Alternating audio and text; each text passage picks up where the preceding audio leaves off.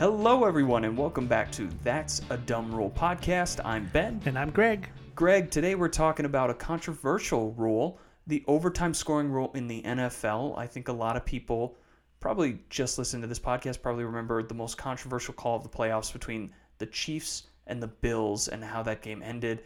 It definitely took over social media for quite a while and mm-hmm. still is a conversation now. But why don't we revisit this, see where it came from, learn a little bit about it? What is it defined as in the rule book?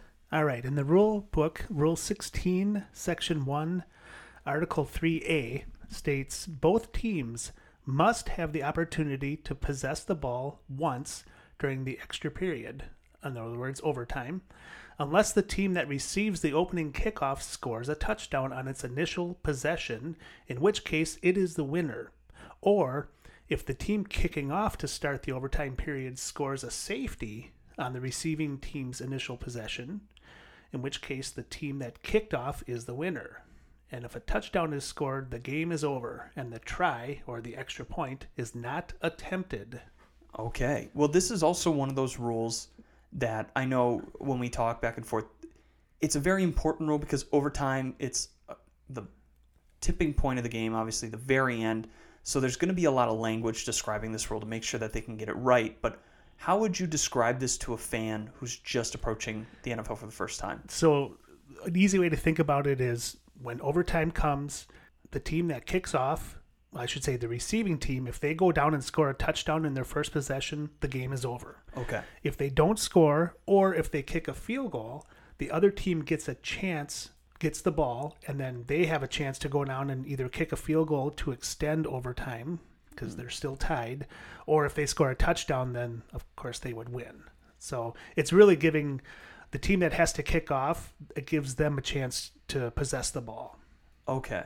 So jumping forward to today, and this rule is still kind of having a back and forth discussion of is it a good rule, is it a bad rule? But why don't we jump backwards and see how overtime was dealt with long before this conversation started? Right. So football started in the 1920s and they didn't actually add overtime until 1974 so really? so before then and that's why if you go back and look at some of this some of the team's records from the 30s 40s 50s they had a lot of ties oh, um, they would okay. have three or four ties a year because they didn't have overtime uh, so in 1974 um, the nfl added overtime and the rule then was the first team to score wins. So if the team that receives the kickoff in the opening period. If they go down and score, a, if they kick a field goal or score a touchdown, game over. There's, it's sudden death. First one to score wins.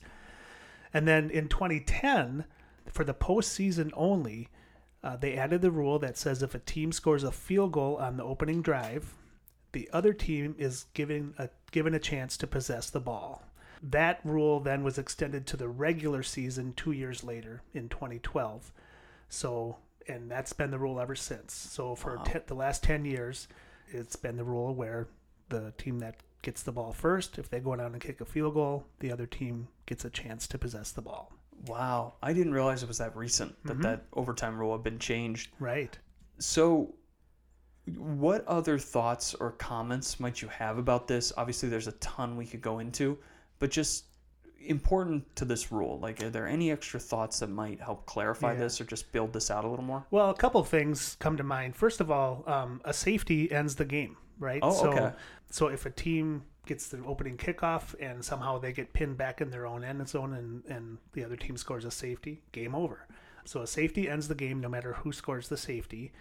And then this is an interesting thing I didn't think about, but if the first team to possess the ball, if they fumble and the other team picks it up, and then that team fumbles it back to the uh, to the first team, that's considered a possession. So oh, now now okay. the team only has to go down and kick a field goal, whereas um, if they kick a field goal, the other team would of course get a chance to possess the ball. But if they fumble and then it, it gets fumbled back to them, that's called the possession, a change of possession. So I didn't know that, but that's that's I don't know really if I've ever interesting. seen that, but yeah, that that could happen, and it'd be kind of cool to see it actually. But yeah, okay. Well, and I led off the podcast by describing one of the more recent events of this, but there's a ton of notable examples. Um, do you mind just kind of running through maybe a couple that people might know? Yeah. So the reason they added this rule is because about 60% of the time, the team that won the coin flip would go down and kick a field goal. Wow. Um, so they thought, you know, that's not really. I mean, 60% is is too much. If it was 50%, they probably wouldn't have done anything about it. But 60% they needed to make a change. So that's why they really added the rule in the first place. And then of course, you mentioned recently the Chiefs and Bills, and then if you go back to 2019, the Chiefs and Patriots. Oh, I um, forgot about that. That was one, a yeah. that was a classic example. The Patriots received the opening kickoff. They drove down. They scored a touchdown. Patrick Mahomes never saw the field, and and like you said, every time this happens, especially in the playoffs, there's a lot of chatter about it. There's a lot Yeah. of how can we fix this, and it's just one of those things where it, there's not an easy answer, right? Because because you know some team has to kick off, some team has to get the ball, and if they go down and score, well, they kind of should be the winner. But yeah. um, so every year there's always discussion around how do we fix overtime. I will say I think the NFL overtime is leaps and bounds better than what they do in college.